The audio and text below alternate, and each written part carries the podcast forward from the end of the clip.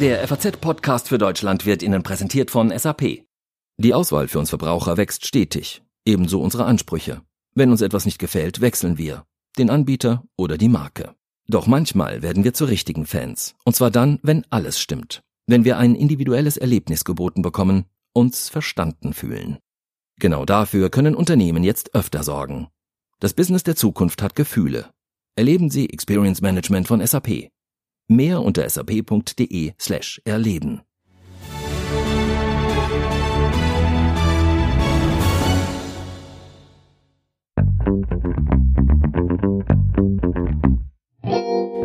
Erst Prüffall, dann Verdachtsfall und jetzt wird der sogenannte Flügel der AfD vom Verfassungsschutz beobachtet.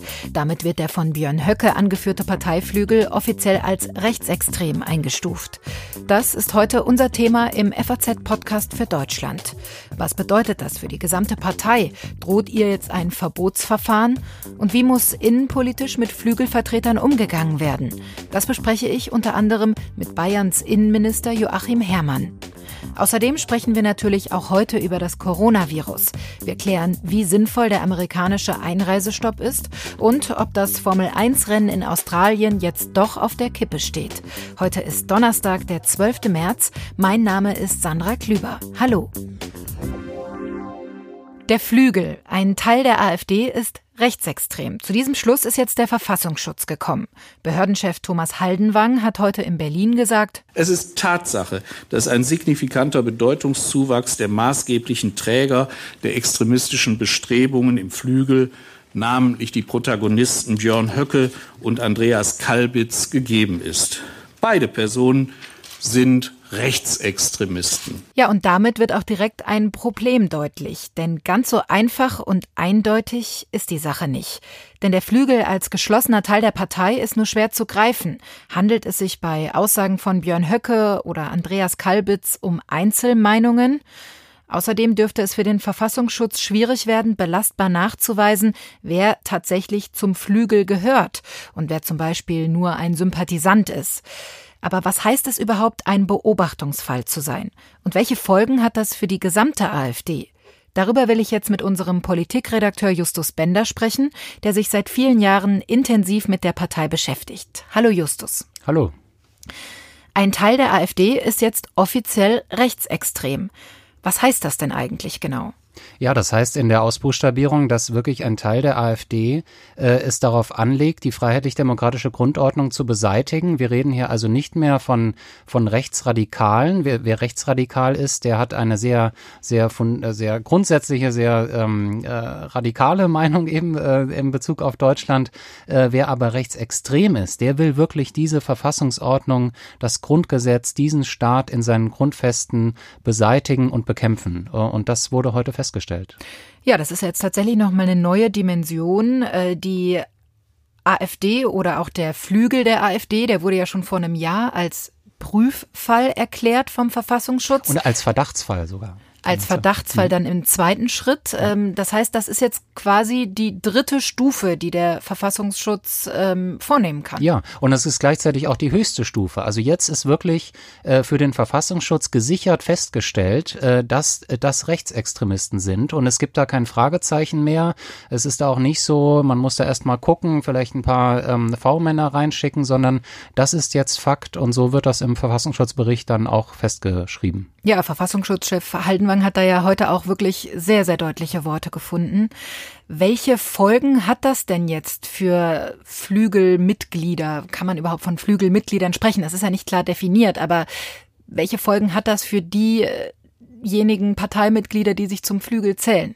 Also erstmal gibt es in der AfD eine große Unruhe. Die äh, gehen alle davon aus, dass längst ihre Telefone abgehört werden, dass äh, sie durchleuchtet werden ähm, äh, und so weiter. Ähm, und es ist äh, also eine, eine emotionale Unruhe. Was es jetzt äh, faktisch bedeutet, ähm, hängt dann jeweils vom Einzelfall ab. Also ähm, äh, es kann sein, dass äh, Flügelvertreter in, in Sitzungen innerhalb der AfD ähm, möglicherweise dann anders behandelt werden, weil man denkt, äh, was man denen erzählt, erzählt man gleich den Behörden. Mhm. Ähm, es kann sein, dass äh, Beamte äh, innerhalb äh, der Partei äh, nun Bammel kriegen. Es kann sogar sein, dass diese Beamten sich entscheiden müssen, entweder ich mache da weiter beim Flügel mit oder ähm, ich werde rausgeworfen aus dem Staatsdienst. Ähm, es gibt also ganz viele Bereiche, in denen das wirklich eine, eine äh, starke Wirkung hat. Äh, also die Macht des Wortes, sozusagen einfach die Macht dieser Begriffe, die der Verfassungsschutz da festlegt, haben in der realen Welt eine wirkliche Bedeutung und äh, haben dann auch zur Folge, dass diejenigen sich das manchmal zweimal überlegen, ob sie da noch mit, mitmachen wollen. Hat denn der Verfassungsschutz jetzt weitreichendere Befugnisse nach der Entscheidung, den Flügel der AfD zum Beobachtungsfall zu erklären? Ja, nicht weit, äh, weitreichendere, äh, als sie ohnehin schon hatten, denn äh, der Flügel war ja schon äh, Verdachtsfall und da durften sie schon nachrichtendienstliche Mittel einsetzen. Die dürfen sie jetzt immer noch einsetzen. Das heißt V-Männer zum Beispiel genau. einschleusen. Das heißt vor allem V-Männer. Äh, man kann Telefone abhören, man kann Computer hacken und so weiter. Das ist aber eher etwas, was die Sicherheitsbehörden machen machen äh, bei Dschihadisten, die gerade eine Bombe bauen. Ähm, jedes Mal, wenn das gemacht wird, muss die äh, sogenannte G10-Kommission des Bundestages das genehmigen. Da sitzen äh, Juristen äh, etlicher Parteien und die sind sehr streng. Die Rechtslage ist auch sehr streng. Also ich würde mich sehr wundern, wenn man äh, es durchbekäme, ähm, einen einfachen Flügelvertreter dann rundum abzuhören. Man muss sich ja auch überlegen, was das für ein Aufwand ist an Polizeibeamten, die sich dann da hinsetzen und da jedes Gespräch abhören äh, oder auch Verfassungsschützer, nicht nur Polizeibeamte. Ähm, und insofern geht es eher um V-Leute. Der Verfassungsschutz möchte V-Leute anwerben im Flügel und möchte äh, möglicherweise auch äh, Leute einschleusen, die dann Informationen liefern. Was erwartest du denn, wie die AfD jetzt insgesamt mit dieser Situation umgeht? Also es ist ja zum Beispiel denkbar, dass sich jetzt der gemäßigte Teil äh, der Partei möglicherweise vom Flügel distanziert oder was erwartest du? Es ist äh, sozusagen die, ähm, ich muss schmunzeln bei dem Wort gemäßigt, weil mhm. äh, sozusagen, ich habe das immer benutzt, das Wort. Mhm. Über Jahre wollte ich damit sozusagen den relativen Unterschied kennzeichnen zu den, zu den Rechtsradikalen und Rechtsextremen und, und mittlerweile sträube ich mich äh, immer mehr dagegen, obwohl es natürlich als relativer Begriff richtig ist, äh, denn so wirklich gemäßigt kann eigentlich niemand mehr sein, der ähm, jemanden wie Björn Höcke in der gleichen Partei toleriert. Äh, der verliert einfach sein, seine, seine Bürgerlichkeit ja. äh, schon in dem Moment, in dem er Björn Höcke akzeptiert. Und ähm, äh, aber diejenigen, die sich da jetzt noch selbst auch als gemäßigte bezeichnen, auch von außen so bezeichnet werden, äh, die haben es eigentlich schon vor einiger Zeit aufgegeben, den Flügel wirklich substanziell zu bekämpfen. Und dieser Kampf ist, ist eigentlich verloren in der AfD. Der Flügel ist äh, unangefochten, der Flügel ist viel zu mächtig und den Flügel wird man. Wie ähm, mächtig ist der Flügel denn in der Partei? Also äh, darüber wird gestritten. Es gab ähm, Parteitage, äh, bei denen habe ich die Delegierten äh, so gezählt, dass ein Drittel der, der, Bund, der äh, Bundesparteitagsdelegierten der AfD flügelhörig sind, also tatsächlich mhm. Äh, so mit abstimmen, wie Björn Höcke das möchte. Dann das macht ja dann auch die Abgrenzung letztlich so schwierig auch eben. Wer ja. wirklich zum Flügel zählt und Genau, absolut. Der, ähm, als äh, verkündet wurde, dass der Flügel zum Verdachtsfall wird, äh, wurde der Leiter der Abteilung Rechtsextremismus des Bundesamtes für Verfassungsschutz genau das gefragt. Woher wollen Sie eigentlich wissen, wer im Flügel ist? Und dann äh, meinte der Abteilungsleiter, na ja, es gibt ja diese Erfurter Resolution, die hat Björn Höcke mal ins Leben gerufen, um äh, die Gemäßigten in der AfD zu bekämpfen. Und da haben ganz viele unterschrieben, äh, einige tausend. Wir nehmen die einfach. Und das ist äh, aber das Problem, dass äh, dieses Dokument ist von, von 2005 2015. Ähm, äh, die Unterschriftenliste hat nicht mal die AfD noch selbst, weil sie sie irgendwann mal gelöscht hat äh, aus äh, Datenschutzgründen. Ich weiß nicht, ob der Verfassungsschutz diese Liste hat. Viele von den Leuten, die damals unterschrieben haben, sind später ausgetreten aus der AfD, weil ihnen die AfD zu radikal war. Das heißt, man hat ganz schillernde Lebensläufe da drin. Man kann nicht jeden, der das Ding unterschrieben hat, jetzt heute als rechtsextremistischen Vertreter des Flügels äh, kategorisieren. Das heißt, der mhm. Verfassungsschutz hat ein Riesenproblem. Das ist wirklich die Achillesferse dieses ganzen Verfahrens. Ähm, äh, wie wollen Sie definieren, wer zum Flügel gehört? Bei Björn Höcke ist das einfach, aber wie ist es bei einem Beisitzer im Kreisvorstand äh, von Kreisverband Eichsfeld in Thüringen, der AfD oder so? Der hält keine Reden, keine großen, der redet mit seinen Freunden am Stammtisch. Wie will man dem das nachweisen? Könnte die AfD also insgesamt auch zum Beobachtungsfall werden? Ja, absolut. Wenn je mehr die Macht des Flügels sich ausbreitet und je mehr Leute den Flügel akzeptieren und sagen, jawohl, das ist ein wichtiger Teil unserer Partei und wir wollen, dass der Flügel Deutschland gestaltet und so weiter, umso mehr muss man sich fragen, ob es noch Gemäßigte gibt und ob nicht alle in, in gleicher Weise diese Grundordnung gefährden. Droht dann der AfD in letzter Konsequenz auch ein Verbotsverfahren?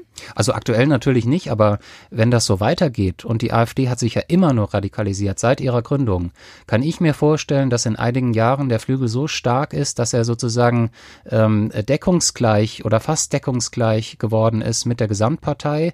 Dann hätten wir eine Gesamtpartei, die in dem Verdacht steht, äh, insgesamt rechtsextremistisch zu sein, aktiv unsere Verfassungsordnung beseitigen zu wollen. Und dann hat man, glaube ich, sehr schnell eine Verbotsdebatte in Deutschland. Die äh, letzte Verbotsdebatte gab es ja rund um die NPD in Deutschland. Das Verfahren ist ja letztlich gescheitert. Wäre es wahrscheinlicher, dass das Verfahren bei der AfD anders ausgehen könnte? Ja, also, ähm, bei der NPD wurde von, äh, vom Verfassungsgericht ja festgestellt, ja, ja, die sind schon verfassungsfeindlich. Mhm. Die sind nur nicht stark genug und nicht wichtig genug und nicht schlagkräftig genug. Ja, das kann man ja bei der AfD nicht unbedingt behaupten. Genau, ne? das kann man bei der AfD nicht sagen. Das ist die stärkste Oppositionsfraktion im Deutschen Bundestag. Die sind äh, in den, äh, gerade in den ostdeutschen Ländern sehr stark geworden. Das ist nicht abwegig, dass äh, je nachdem, wer ähm, sie unterstützen würde, äh, irgendwann vielleicht mal eine Landesregierung auch aus AfD-Leuten besteht. Das heißt, hier haben wir wirklich eine Partei, die kurz davor steht, die Macht zu übernehmen in verschiedenen Bereichen. Äh, und äh, da wird das Bundesverfassungsgericht also dieses Argument nicht bringen können. Vielen Dank, Justus Bender, für diese spannenden Einschätzungen. Vielen Dank. Justus Bender aus unserer Politikredaktion sagt also ganz klar, dass mittelfristig der gesamten AfD ein Verbotsverfahren drohen könnte. Doch mit der Entscheidung des Verfassungsschutzes, den Flügel als rechtsextrem einzustufen, ergibt sich auch noch ein ganz anderes Problem. Wie muss politisch künftig mit Flügelvertretern umgegangen werden? Etwa wenn sie gleichzeitig im Staatsdienst sind, also zum Beispiel als Lehrer arbeiten. Darüber spreche ich jetzt mit dem bayerischen Innenminister Joachim Herrmann. Hallo, Herr Herrmann. Hallo, grüß Gott. Welche Auswirkungen hat die Entscheidung des Verfassungsschutzes denn jetzt ganz konkret für einzelne Flügelvertreter? Kann ein als rechtsextrem eingestufter Mensch zum Beispiel noch im Staatsdienst tätig sein? Björn Höcke ist da ja als verbeamteter Lehrer das prominenteste Beispiel. Zunächst muss man klar sagen, hier hat jetzt äh, das Bundesamt für Verfassungsschutz äh, seine äh, Einschätzung entsprechend weiterentwickelt. Für uns in Bayern ändert sich da ohnehin nichts, weil wir ohnehin schon den Flügel als entsprechendes Beobachtungsobjekt ähm, hier hatten. Generell gilt natürlich, wenn jemand ähm, einer Organisation angehört, die als rechtsextremistisch eingestuft ist, äh, dann äh, muss natürlich überprüft werden, äh, ob so jemand im öffentlichen Dienst ist, beziehungsweise ob er weiter dem öffentlichen Dienst angehören kann. Von unseren Mitarbeitern im öffentlichen Dienst erwarten wir in der Tat, dass sie natürlich in besonderer Weise für unsere demokratische Grundordnung eintreten. Mhm, also der Gedanke, dass jemand wie Björn Höcke oder mit einer Geisteshaltung, wie sie Björn Höcke hat, ausgerechnet zum Beispiel als Geschichtslehrer arbeiten könnte, das ist ja durchaus befremdlich, oder? Das ist, äh, er ist äh, glücklicherweise kein bayerischer Beamter, aber aus unserer Sicht wäre so etwas natürlich schon äh, Anlass, jedenfalls sehr genau hinzuschauen. Ihr Partei- und auch Amtskollege Bundesinnenminister Horst Seehofer, der hat ja Ende vergangenen Jahres angekündigt, den öffentlichen Dienst verstärkt auf Rechtsradikale überprüfen lassen zu wollen. Wie soll und wie kann das denn genau funktionieren? Nun, ähm, da ist jeder öffentliche Arbeitgeber natürlich für seine Mitarbeiter verantwortlich, der Bund für seine äh, Bundesbeamten und Mitarbeiter äh, der Bundesverwaltung, wir in Bayern beispielsweise für unsere bayerischen Staatsbeamten und äh, die Mitarbeiter des Freistaats Bayern. Das ist ja auch ein ständiges Thema und wir haben in der Vergangenheit, wenn ich zum Beispiel an das Thema Reichsbürger denke, das mhm. uns in den letzten Jahren ja intensiv beschäftigt hat, hier in der Tat äh, eine Reihe von Verfahren auch eingeleitet. Und entsprechend äh, gilt das natürlich jetzt auch für die Frage äh, des Flügels äh, der AfD. Auch hier werden wir natürlich prüfen müssen, und werden das mit großer Überzeugung tun. Haben wir bei denen, die wir als Mitglieder dieses Flügels äh, kennen, haben wir hier Personen, die auch äh, in Staatsdiensten mhm. stehen. Und welche Konsequenzen müssen da gezogen werden? Nun, wenn einer wirklich mit Überzeugung ähm, den ähm, Thesen des äh, Flügels der AfD angehört, muss natürlich überprüft werden, ähm, ob so jemand überhaupt äh, dem öffentlichen Dienst noch angehören kann oder ob hier äh, nicht ähm, eben Gefahren letztendlich für die Wahrnehmung seiner Aufgaben wenn er diesem rechtsextremistischen Gedankengut anhängt, äh, ob hier nicht Gefahren letztendlich für den öffentlichen Dienst, für unsere Gesellschaft entsprechend existieren. Das heißt, da werden Sie jetzt aber auch äh, noch einmal genau überprüfen, Ihre Mitarbeiter im öffentlichen Dienst nach dieser Entscheidung jetzt. Genau weil es natürlich einerseits darum geht, von welchen Personen wissen wir, dass sie zu dieser Organisation gehören. Dann ist die Frage, haben wir Kenntnis, ob von den Personen, die wir da zum Teil auch namentlich kennen, äh, jemand dem öffentlichen Dienst äh, angehört. Und zum anderen ist das eine von entscheidender Bedeutung, zum Beispiel bei der Neueinstellung von Beamten. Wir wollen nicht, dass Leute, die eigentlich unsere Verfassung feindlich gegenüberstehen, die diesen Staat in seinen Grundlagen ändern wollen, dass so jemand in den öffentlichen Dienst aufgenommen wird. Abschließend die Frage noch an Sie. Wie beurteilen Sie die heutige Entscheidung des Verfassungsschutzes? Ich bin da sehr froh darüber. Das ist sehr konsequent. Es entspricht unserer eigenen Einschätzung der Erkenntnisse, die wir auch in Bayern haben. Und ich kann nur wirklich sagen, wer sich beschäftigt mit dem, was Björn Höcke beispielsweise vertritt, was er nachweislich auch in eigenen Schriften, öffentlichen Kundgebungen, in Reden, was er an persönlichen Überzeugungen hier vertritt, der, ähm, wer sich das ernsthaft anschaut, der muss zu der Erkenntnis kommen, dass dies äh, wirklich äh, in klarem Widerspruch zu unserer Verfassung steht, dass er genau unseren demokratischen Rechtsstaat auf den Kopf stellen will, dass er ihn grundlegend verändern will und das, dem dürfen wir nicht tatenlos zusehen. Das heißt, Joachim Herrmann, Sie sind zufrieden mit der heutigen Entscheidung des Verfassungsschutzes und, wie Sie auch schon angekündigt haben, werden konkrete Konsequenzen daraus ziehen. Vielen Dank, dass Sie Ganz sich klar, ja. die Zeit genommen haben. Gerne.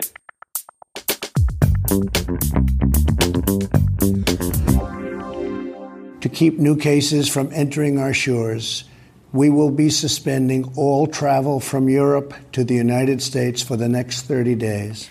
Kein Reiseverkehr mehr vom europäischen Schengen-Gebiet in die Vereinigten Staaten und das zunächst mal für die nächsten 30 Tage. Das hat der amerikanische Präsident Donald Trump gestern in einer Ansprache angekündigt. Er will damit die Verbreitung des Coronavirus in Amerika aufhalten. Trump war in den letzten Tagen ja immer lauter kritisiert worden, dass er die Gefahr durch das Virus nicht ernst nehme. Das wurde ihm unter anderem vorgeworfen. Noch vor zwei Wochen hat Trump gesagt, die Zahl der Infizierten werde sinken und nicht steigen. Und es werde sowieso sehr schnell einen Impfstoff geben. Ja, nun klang die Ankündigung gestern erstmal nach einem resolutem Durchgreifen. Kann man Trump jetzt also abnehmen, dass er den Ernst der Lage endlich erkannt hat? Und ist das Einreiseverbot überhaupt eine sinnvolle Maßnahme? Darüber will ich jetzt mit Andreas Ross sprechen, unser Ressortleiter in der Politik Online und bis vor kurzem Washington-Korrespondent. Hallo Andreas. Ja, hallo. Lass uns vielleicht zunächst mal über Trumps Ansprache gestern reden. Was hat er denn außer dem Einreisestopp noch gesagt? Oder besser, was hat er alles nicht gesagt? Das war eine Rede im Wahlkampfmodus. Das bedeutet bei Trump zweierlei. Erstens, wenn es ein Problem gibt und äh, hat er den Ernst der Lage erkannt? Naja, er hat den Ernst der Lage für seinen Wahlkampf auf jeden Fall erkannt. Mhm. Äh, dafür reicht ein Blick zum Beispiel auf die Aktienkurse. Und er kann halt nicht mehr wegreden, was nicht mehr wegzureden ist, nämlich ähm, explodierende Infektionen auch in Amerika. Also muss er jetzt äh, eine neue Taktik machen und statt des Leugnens oder des Kleinredens äh, sich rühmen, die, ich glaube, er hat gesagt, die aggressivste und umfassendste Kampagne gegen das Virus, die es jemals irgendwo gegeben hat, äh, anzupreisen. Ja, viele werfen der Trump-Regierung ja genau das vor, was er den Europäern vorwirft. Das Virus nicht ernst zu nehmen und nicht für ausreichend Schutzmaßnahmen gesorgt zu haben. Ja, äh, Trump ist, ist vorige Woche Freitag äh, zum Center for Disease Control and Prevention, das ist also die äh, Behörde zur Seuchenbekämpfung gefahren und hat sich dort einen, einen Trump-Klamauk-Auftritt geleistet, der wirklich dem Ernst der Lage absolut hohn sprach. Ähm, er hat dort letztlich insinuiert, dass die Demokraten schuld sind. Er hat äh, alle seine Reaktionen für perfekt erklärt. Er hat, du hast es eben schon erwähnt, einen Impfstoff für relativ bald in Aussicht gestellt. Das ist einfach nicht der Fall. Das ist sozusagen mehr Beleg, kann man sich nicht wünschen dafür, dass er das unterschätzt hat. Das heißt ja nicht, dass er vielleicht auch nicht auch recht haben könnte mit der Behauptung, dass auch die Europäer, wenn sie vor Monaten äh, Reisebeschränkungen für China etc. Ver verhängt hätten, vielleicht ähm, zur Eindämmung hätten beitragen können. Das heißt das ja heißt, nicht, dass das völlig falsch ist. Die Idee an sich, äh, da kann man sich jetzt natürlich drüber streiten, ob es äh, angemessen ist, so ein drastischer Schritt, aber die Idee an sich, dass damit die Verbreitung des Coronavirus in Amerika vielleicht tatsächlich eingedämmt werden kann, die ist ja erstmal nicht falsch. Zum jetzigen Zeitpunkt ist die Vorstellung, dass man ihn auch eindämmen könnte, äh, nach meinem bescheidenen Kenntnisstand, glaube ich, irreal. Ähm, aber wir reden ja alle, auch hier in Deutschland, zu Recht darüber, dass es darum geht, äh, das zu verlangsamen, mhm. die Ausbreitung. Also diese Kurve der Neuinfektionen abzuflachen. Genau, genau. So, und das ähm, davon spricht äh, ein Donald Trump in so einer Ansprache nicht ansatzweise so gründlich, wie es etwa die Bundeskanzlerin in der Bundespressekonferenz am Mittwoch getan hat. Äh, das ist eben eine andere Sorte Ansprache. Das ist eine, ich kümmere mich darum und ich bekämpfe diesen auswärtigen Feind, das Virus. Ähm, das ist nicht mehr sachgerecht. Das Virus ist jetzt sozusagen auch ein Amerikaner geworden und muss dort genauso wie hier mit vernünftigen Maßnahmen, mit der Vermeidung von Menschenmengen, mit Händewaschen etc. etc. bekämpft werden. Wie schätzt du denn die möglichen Folgen ein? Also das ist ja auch ein massiver äh, wirtschaftlicher Einbruch, den Amerika damit eingeht. Steht das im richtigen Verhältnis oder wird Donald Trump sich damit letztlich auch ein bisschen ins eigene Fleisch schneiden? Also ob das zu diesem Zeitpunkt noch verhältnismäßig ist, wage ich zu bestreiten, auch wenn ich kein virologischer Fachmann bin, ob nicht andere Schritte, die weniger kosten würden, zum Beispiel an den Börsen besser geeignet wären. Also ob wenn der amerikanische Präsident seine Energie stärker darauf verwenden würde, ähnlich wie es in Deutschland die ähm, die Politiker tun, äh, die eigene Bevölkerung aufzufordern, gewisse Vorsichtsmaßnahmen einzuhalten, ob das nicht wirkungsvoller wäre. Denn noch einmal, man kann das Virus nicht mehr aus Amerika aussperren. Es ist dort, es verbreitet sich. Es geht nur um eine äh, Verlangsamung. Das ist ein ja auch an den Börsen schon mit einem weiteren Kurssturz quittierter, sehr, sehr drastischer Schritt, der natürlich auch die Panik äh, im, im Wirtschaftsleben noch einmal verschärft. Insofern ähm, wirkt es zunächst mal eher unverhältnismäßig. Vielen Dank, Andreas Ross. Ob die Ausbreitung des Coronavirus in Amerika mit dieser Maßnahme des Einreisestopps aus dem Schengen-Raum tatsächlich zumindest verlangsamt werden kann, das werden die kommenden Tagen und Wochen zeigen und auch, ob diesem Beispiel andere Länder möglicherweise folgen werden.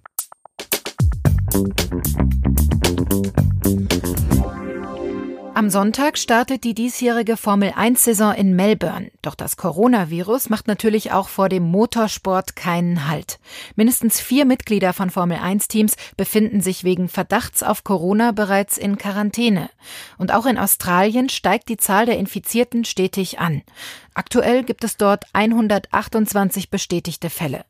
McLaren hat als erster Rennstall heute sogar seine Teilnahme am Grand Prix abgesagt, nachdem ein Teammitglied positiv auf das Virus getestet wurde.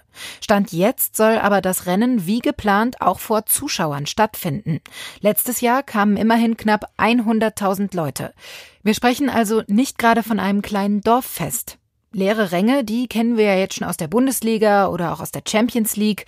Ist das alles so also noch zu verantworten? Weltmeister Lewis Hamilton, der hat sich heute auf einer Pressekonferenz vor dem Rennen schockiert gezeigt. I am really very very surprised that we're here. I think motorsport is I think it's great that we that we have races, but it's for me it's shocking that we're all sitting in this room. Darüber spreche ich jetzt mit unserem Sportchef Anno Hecker. Er ist vor Ort in Melbourne und begleitet die Formel 1 seit vielen Jahren. Hallo, Herr Hecker. Hallo, ich grüße Sie.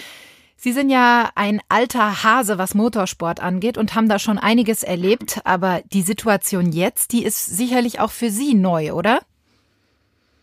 Ja, selbstverständlich ist das ganz neu äh, und ähm, stündlich oder inzwischen sogar minütlich äh, verändert sich die Nachrichtenlage. Das geht äh, ruckzuck, ähm, weil der Virus natürlich auch ähm, von niemandem hier Halt macht. Wir haben äh, es schon sehr spät jetzt hier. Man, man kriegt natürlich niemanden an der Rennstrecke, ist, aber ist auch keiner mehr. McLaren hält sich einigermaßen bedeckt, aber das ist sozusagen der GAU, äh, das, was man eben unbedingt vermeiden wollte, dass jemand von den Teams äh, infiziert ist. Ähm, das zeigt ja nun ganz eindeutig, dass es da keine Grenzen gibt. Und äh, das wird jetzt mitschwingen zu einer Debatte, die, ich sag mal, in den letzten Tagen hier in Australien und vor allen Dingen in Melbourne Schwung aufgenommen hat. Der Organisator will ähm, dieses Rennen unbedingt stattfinden lassen. Mhm. Das hat auch wirtschaftliche Gründe. Es geht natürlich auch äh, darum, sozusagen Geld wieder zu finanzieren, auch den Tourismus aufrechtzuerhalten oder sagen wir mal diesen, ja, diesen Drop äh, nach der Buschfeuer und äh, nach der Flut ein, ein bisschen wieder ähm, zu stoppen. Aber mhm. heute hat sich die Situation noch vor dem positiven Fall schlagartig geändert. Glauben Sie denn, dass diese Haltung jetzt überhaupt noch äh, Bestand haben wird oder könnte am Ende vielleicht jetzt doch noch der Zuschauerausschluss kommen?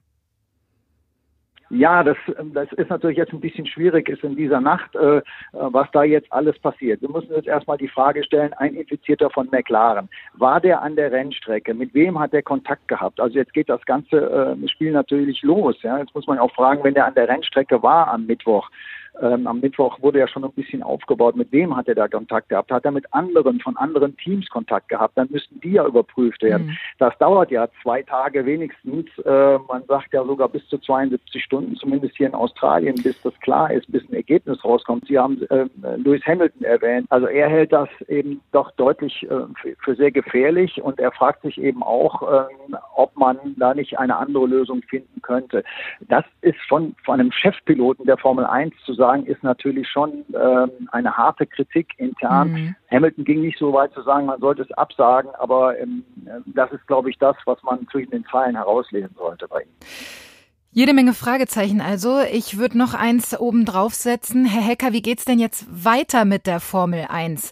Der nächste Grand Prix in Bahrain in einer Woche, der findet ja ohne Zuschauer statt. Das steht schon fest. Auch das Rennen in Vietnam, das steht auf der Kippe, weil das Land ja keine italienischen Staatsbürger ohne vorherige Quarantäne überhaupt ins Land lässt. Das betrifft ja den vielleicht wichtigsten Rennstall Ferrari nun mal immens. Wie geht's denn jetzt weiter? Nicht nur. Hm. Also betrifft eben nicht nur Ferrari, Alfa Tauri, auch äh, die Mitarbeiter von Pirelli, die kommen sozusagen alle aus der roten italienischen Zone. Ähm, was ist, wenn die nicht reinkommen nach Vietnam? Ich rechne damit, dass am Freitag es dazu eine Entscheidung gibt und ich glaube, dass man Vietnam absagen wird. Ich gehe so weit zu behaupten, ähm, dass wir genau das sehen werden, was auch in Europa jetzt passiert, wenn die Formel 1 nach Europa kommt, dass Massenveranstaltungen, wenn sich das, die Ausbreitung des Virus nicht stark abschwächt, äh, schwächen wird, dass Massenveranstaltungen nicht stattfinden werden. Dann ist ja wohl klar, dass die Formel 1 äh, einen sehr schweren Stand haben wird. Halten Sie es denn für möglich, dass die Rennserie letztendlich komplett abgesagt wird dieses Jahr? Ja, ich, das hoffe ich nicht, nicht weil ich jetzt in Formel 1 äh, interessierter bin und Berichterstatter bin, sondern weil ich auch weiß, dass die kleinen Teams natürlich von den Einnahmen lesen, also von den Preisgeldern. Wenn das jetzt alles platzt, äh, wer kommt dafür auf, das ist sehr in Frage zu stellen. Also wenn es so läuft, wie man sich das jetzt vernünftigerweise vorstellen muss, dann ist tatsächlich für einige Rennställe, einige Rennställe sind dann auch von der Existenz äh, bedroht, keine Frage. Vielen Dank, Anno Hecker, nach Melbourne mit diesen sehr spannenden Einblicken zu den massiven Auswirkungen des Coronavirus auch auf den Rennsport. Vielen Dank.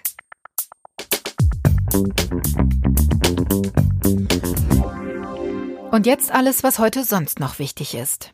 Die CDU verschiebt wegen des Coronavirus ihren für den 25. April geplanten Sonderparteitag zur Wahl des neuen Vorsitzenden.